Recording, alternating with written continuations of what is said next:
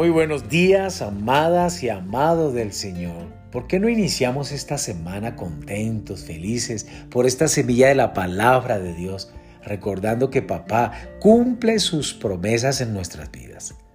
La semilla de hoy se titula Río de Revelación. En Santiago capítulo 1, verso 22 nos dice, Pero sed hacedores de la palabra y no tan solo oidores, engañándoos a vosotros mismos. ¿Alguna vez ha estado en la situación donde cada vez que abría la Biblia recibía un río de revelación? Pero después le pareció que ese río empezó a secarse. Si es así, le sugiero que recuerde lo último que Dios le pidió que hiciera.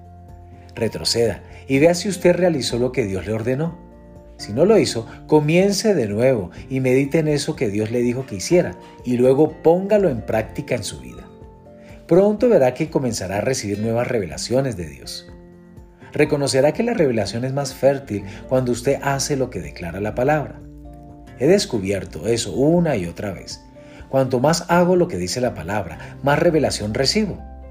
Por eso es que Santiago en el capítulo 1, verso 22 nos indica que no oigamos solamente la palabra de Dios, sino que la hagamos. Quizá le parezca que las cosas que Dios le ha mostrado son muy insignificantes, ni siquiera tienen sentido para la mente natural, pero aún así hágalas si usted tuviera discernimiento en la esfera espiritual, se daría cuenta de que ellas son mucho más importantes de lo que usted piensa. Abra la palabra de Dios de nuevo hoy. Vaya delante de Él con la expectativa de recibir una revelación fresca de las Escrituras y comprométase a ser obediente. Sea un hacedor de las revelaciones de Dios y no tan solo un oidor, y su río nunca se secará. Amadas, amados, recuerden que la palabra es viva y eficaz que Dios les bendiga en esta mañana.